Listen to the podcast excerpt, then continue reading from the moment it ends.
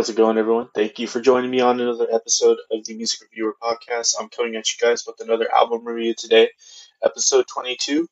And today we're covering uh, a band that I've been a fan of uh, since their uh, debut in 2014, Glass Animals. The album uh, is titled Dreamland. And yeah, this is going to be uh, a review I've been looking forward to. A lot of mixed feelings on this one as well. Uh, a lot of mixed reception on this, but uh, just before we get started, I want to let everyone know um, there is another episode up that I released right before this over the latest Washed Out album, Purple Noon. Had some thoughts on that one. If you're interested in Washed Out, any chill wave music, if you listen to the George Clanton review or the Worth a Listen for Tori Moore, I think you might have some uh, interest possibly. But uh, nonetheless, uh, yeah, let's get started on today's review. Like I said, today is episode 22 of the album review series, uh, where we are going to review Dreamland by Glass Animals. This album was released on August 7th uh, of this year, uh, after being uh, delayed a little bit um, due to uh, the you know state of the political turmoil in the United States and Black Lives Matter. Um, and this was released on Republic Records. I think this is probably their first. Um, Glass Animals. This is their first uh, major record uh, release in the United States, I think. Um, and yeah, this is um, an interesting album and concept. And this album seems to follow like some sort of theme that your childhood is like a dream, and then the, past is sort of a uh, distant uh, memory with different elements thrown in and out in this album that relate to the various members of this band's uh, childhood it's important to note the the issues that the band were facing as they were making this album and what the band had been through prior to making this album as well. This band, I believe, in 2018, as they were touring their previous album, uh, "How to Be a Human Being," um, one of their members was injured in a, an act, some sort of accident. I think it was involving a bicycle, where he was uh, left uh, with brain damage, and uh, also with the uh, ambiguity that he may or may not uh, survive. But luckily, he did end up pulling through, but it left him uh, needing to learn how to do simple things like talk and walk, and let alone if playing drums. Uh, from what I've read on Wikipedia, it seems that he has started to play music again. So luckily, he is starting to regain his skills. Um, but mainly Dreamland, uh, due to that.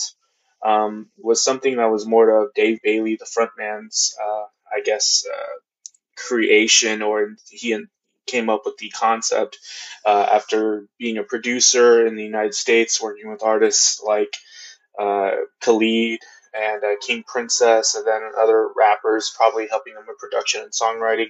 He uh, looked at how their uh, their skills and how they're able to write uh, songs about their lives, their own lives. before that, Dave Bayley has stated that he wasn't able to really get into that, and he liked uh, writing more about other people's lives or concepts or more abstract things. But I guess on this album, after um, crediting, he credited the song Agnes, which was one of my favorite songs on the previous album, as something that opened the door and being able to make a personal connection and put his own and the band members' personal lives into the music uh, as lyrical content, of course, uh, and uh, if you are not familiar with Agnes, it's probably um, their best song on their last album. Uh, there are several great songs on there, but uh, Agnes was a, a sad song about one of the members' friends, uh, fortunately committing suicide. Um, but nonetheless, uh, I'll give you some also some background on the formation of Glass Animals. On Wikipedia, they are listed as a psychedelic pop band. Uh, I would list them more as like an indie pop, alternative rock, loosely alternative rock band um, with elements of psychedelia, of course, and then other. They're they're sort of a hodgepodge now. They really don't have much of a set genre. Uh, they incorporate things like R and B, hip hop, uh, EDM, uh, and especially their live shows. They're known for incorporating more of it being like a dance sort of EDM thing. Uh, but nonetheless, they formed in 2010 in Oxford, uh, in Oxford, England. Dave Bayley, the frontman, has produced and written uh, all three of their albums. Uh, Zaba, their debut in 2014, I believe was a great debut. I remember around that time, I was really enthralled with the track Gooey. I also enjoyed the track Pools off of that. Um, I, it was kind of interesting because when they were coming out, I remember several similar sounding bands were kind of coming through too. Uh, one that kind of sticks is like Alt J. Alt J kind of had like that weird, quirky uh, indie pop style as well and Alt J's debut was known as being great as well. Uh, and it was known for being kind of this ambitious experimental thing that had, you know, uh, more of these uh, stripped down elements of rock in it, and I guess things that they could borrow, that you could say were borrowed from bands like Radiohead and Animal Collective or whatever the hell. Um, Glass Animals kind of came in with kind of their own uh, I guess, brand of experimentation. Uh, I'd say their sound on Zaba, tracks like Gooey. Uh, I'd say they were not many people were making music or any at all around that time. Um, so, uh, n- nonetheless, I became a fan uh, quite soon or quite easily. I remember the first time I tried seeing them live. I uh, was an idiot and didn't buy tickets uh, beforehand. I didn't think they were going to sell out, so I was like, "I'll just get them the day over at the door."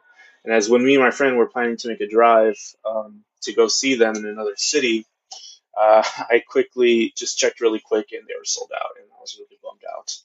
So um, yeah, nonetheless, that's kind of like a, them in a nutshell of like their debut. They just they kind of punched above their weight and they became, uh, you know, a prominent figure in indie pop or indie blogosphere music. Um, and their second album kind of held up with that. Um, held up with that expectation, how to be a human being. Uh, I'd say it's probably their uh, quote unquote magnum opus at this point in time. The song uh, kind of just hits back to back. Uh, a lot of those songs are great on there. Um, I really enjoyed Life Itself. I think I enjoyed Youth too, uh, but the Agnes and uh, season two, episode three, uh, were the uh, tracks that really stuck out to me on that album. And I'd say How to Be a Human Being was um, a great uh, sophomore album due to the fact that they matured, their sound developed, uh, they made more consistent pop tracks overall. Like uh, they kind of ditched a lot of their experimental, quirky sounds that uh, Zaba had, uh, and they kind of were a little bit more mainstream. Uh, there's they had a lot more radio play on this album, and they even had critical acclaim with a spot on the Mercury Prize shortlist for that album.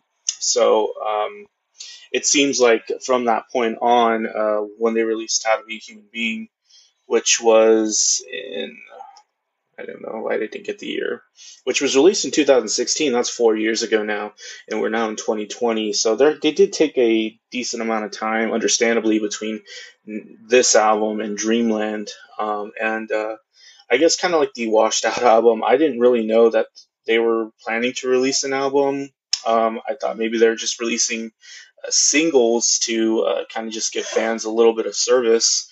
Um, I think the first uh, single I heard was the track with Denzel Curry, which was a pretty cool collaboration. I thought. Um, I thought the track was decent when I heard it, called Tokyo Drifting.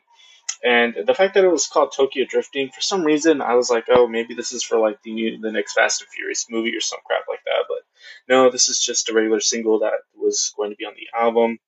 Um, but yeah, the album was uh, announced um, to be released this year, and they released I think two more singles, uh, of which I guess I didn't really uh, grab.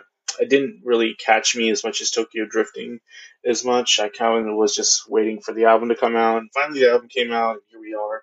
Uh, and I've uh, I feel like this is a controversial album. Um, not really in the sense that people are like, uh, you know, at each other's necks over this, and that this is uh, you know, kind of like a My Beautiful Dark Twisted Fantasy when Anthony Fantano gave that a six, but uh, this is more of like um, if you go on Metacritic, I mean, it has a pretty decent score, um, but of the you know the reviewers that I've seemed to uh, kind of look towards um, for you know uh, some general consensus, it's all been kind of negative and I don't see this more as just a bad album, but rather more of an album that kind of was a ambitious concept and with and a piece of work that had a focus that kind of just got lost in itself. And I think maybe that focus was more of a mainstream appeal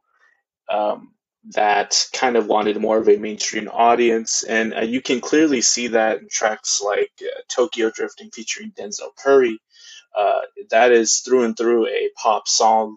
Uh, there are pop tropes in there all over the place, especially with Dan Bayley's uh, melodic vocal lines and the lyrical content and the, the words like baby, baby on fire. And then, of course, the rap feature. Um, and I don't mean that as a knock on the concept of having a rap feature, but and of course Denzel Curry is a great rapper, He's probably one of the better rappers in the game right now. Uh, stuff like that does happen again, um, where I feel like it's an obvious pandering a pop song. Um, I feel like that happened on Domestic Bliss, one of the songs later on the album, Third to Last. And uh, accessibility sometimes isn't a bad thing. Um, Hazel English did it on her album. I thought that worked out well. Um, I don't know if I reviewed any artists that I favored that to this year, but uh, I might have. Uh, nonetheless, it can be done. Oh, Hinds did it too, and I felt like it worked in their favor as well um, with their uh, ditch of the lo-fi uh, production. Um, but I feel like uh, Dreamland uh, is kind of just an ambitious work that kind of set its heights maybe a little bit too high. Um, but I, I, you can kind of uh, appreciate that um, if you uh, are not a fan of a pandering pop style or these uh, these vocals that Dave, Dave Bayley has. Um, that's his name, right? Dave Bayley, yeah. That Dave Bayley has that kind of just play around in the higher register. Yeah, this this album is not gonna play out well because a lot of it will sound uh, very similar. Um, but uh, let's kind of just go track by track to uh, kind of thoroughly uh, just uh, analyze what's going on here.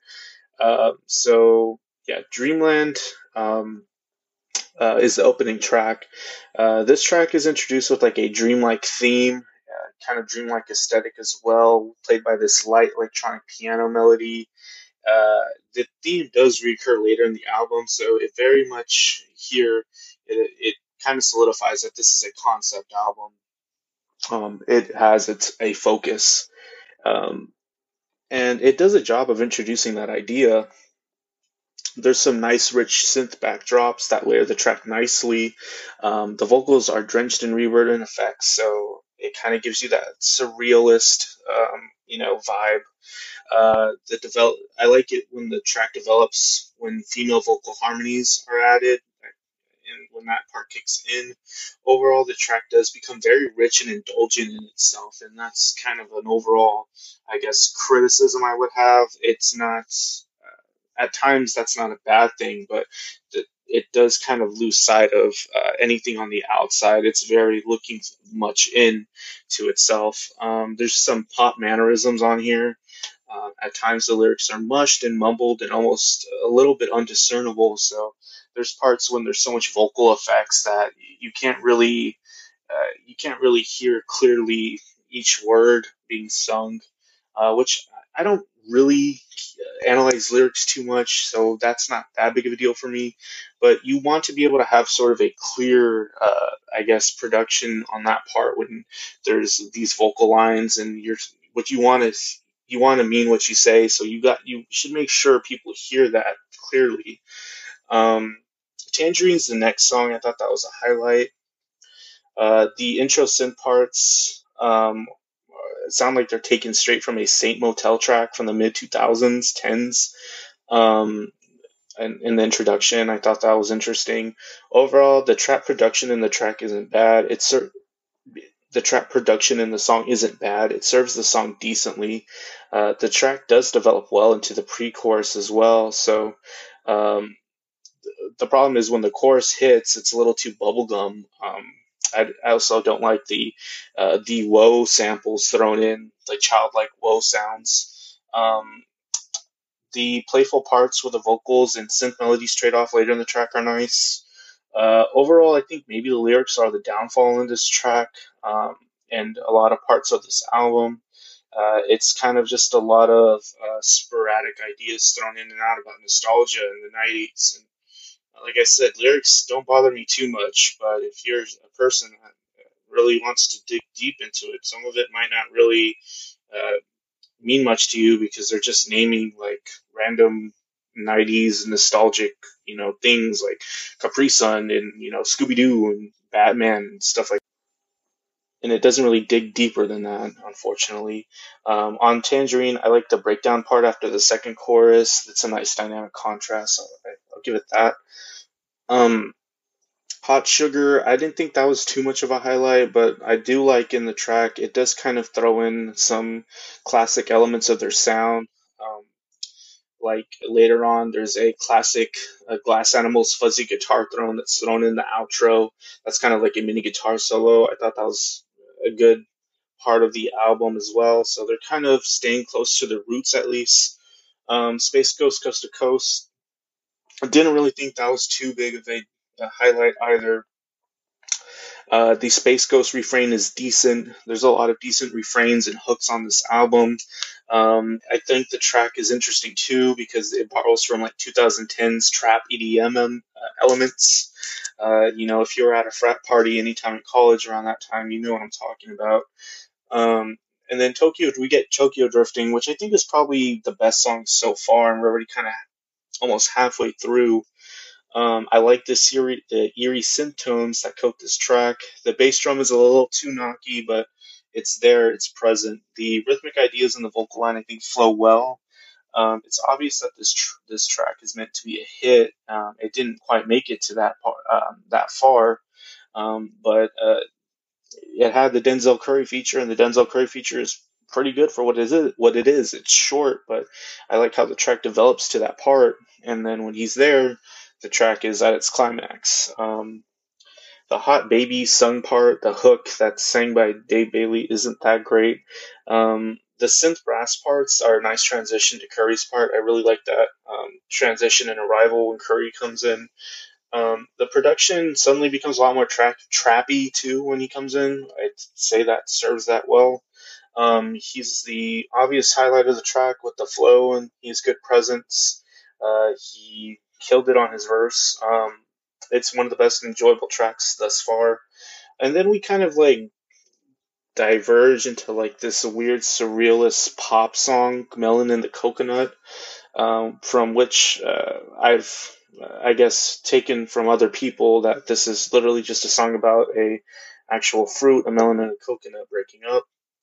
Uh, fruit is not a un, uh, uncommon theme in their music. I think Pork Soda uh, featured a lot of uh, themes about pineapples or something like that in the last album. Doesn't really bother me too much. I thought Melon and the Coconut was interesting though because it borrows a lot from this uh, bedroom, late 2010s bedroom pop with like the jangly guitar that is obvious uh, influence from Mac DeMarco.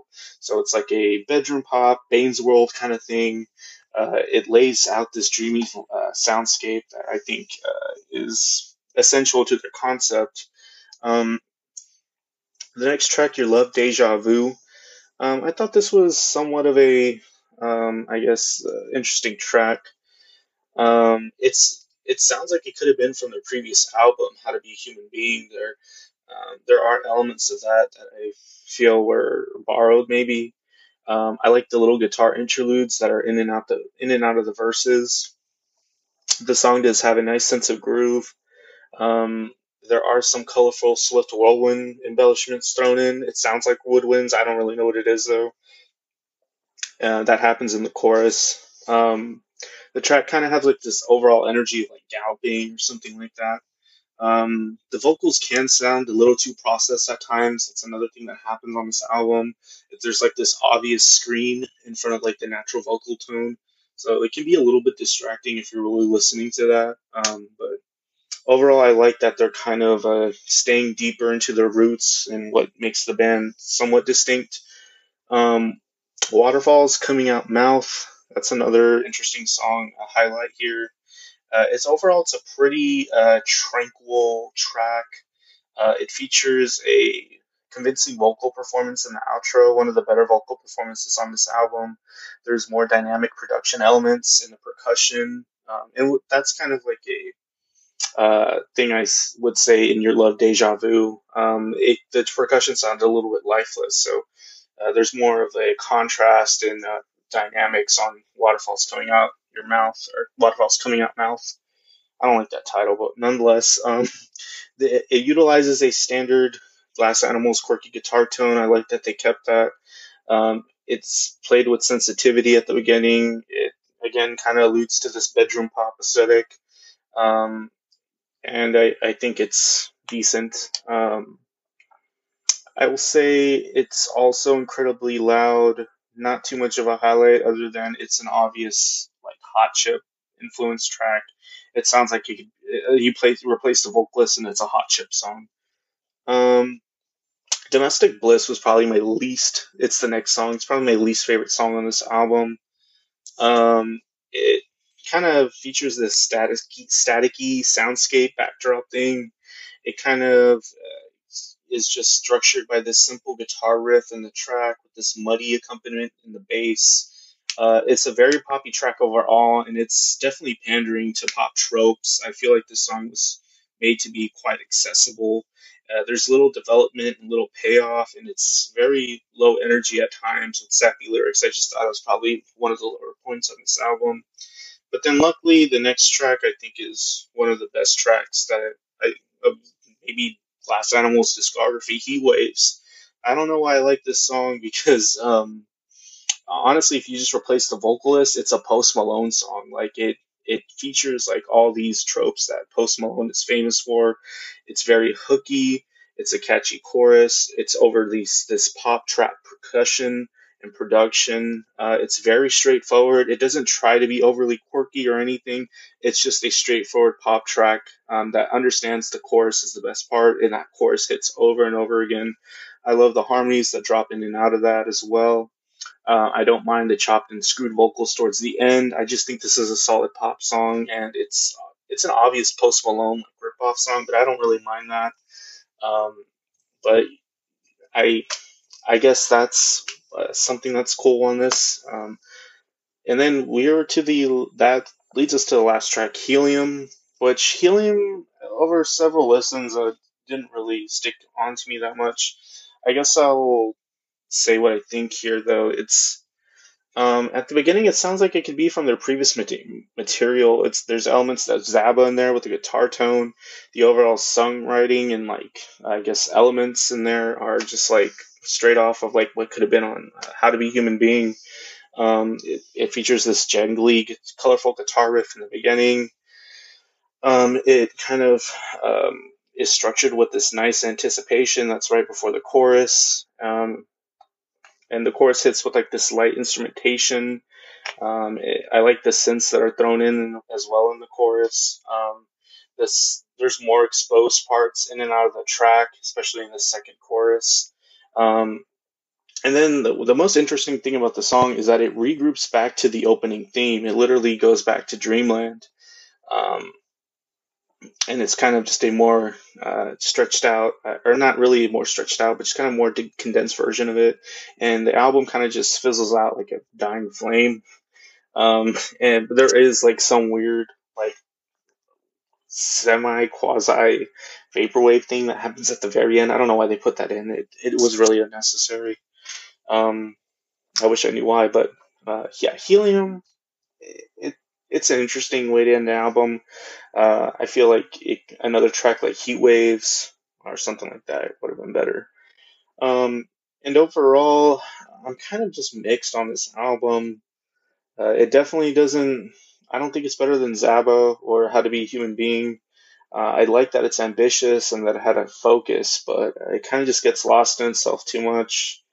Um, it maybe could have used some trimming there's also some interludes that I didn't really bother covering because all they are are just snippets of like home video audio clips for when the band was growing up, and I guess they relate to the songs. Um, but there's really nothing that needs to be looked that deep into it. I think um, it doesn't really make the song, the album, any better or worse. Um, they're not annoying or anything, but they're also not super super essential. I think. Um, I kind of, I guess, in terms of rating, I would kind of have to think: Did I enjoy it more than uh, my five out of fives recently? I think I enjoyed it more than Folklore. I think I enjoyed it more than Purple Noon. Uh, is it? Do I quite enjoy it more than like a seven out of ten? Do I enjoy it more than the Nick Hexum um, George Clanton album? No. Do I enjoy it more than the Hazel English album or the Hinds album? No. Um, I kind of have to say it's, I guess, a six, which is kind of a positive rating. It's better than five, which is middle of the road. Um, but I, don't, I sadly don't think uh, any song other than Heat Waves um, is really gonna, or in Tokyo Drift, are really ever gonna be listened to me much again. Um, sadly, uh, I'll probably stick with listening to more of uh, How to Be a Human Being and hope they release some more material that's uh, a little bit more uh, true to their sound or just more energetic um, or diverse in the future. But yeah, that's overall my thoughts on this. Um, I, am still a fan of the band. I, I, feel like they can make some way better material in the future. I'll probably see them again eventually. I've seen them once live at a festival. Um, but yeah, um, that concludes the review. Thanks for sticking around if you made it this far. My name's Josh. Uh, stay tuned for another Best and Worst track of the week this week. Uh, some more reviews coming out too. The album cycles are kind of dying down a little bit. There's not anything too big that I need to cover, I think, but I'll try to dig deep and see what's out there. And uh, I'll see you guys later. Take care of yourselves.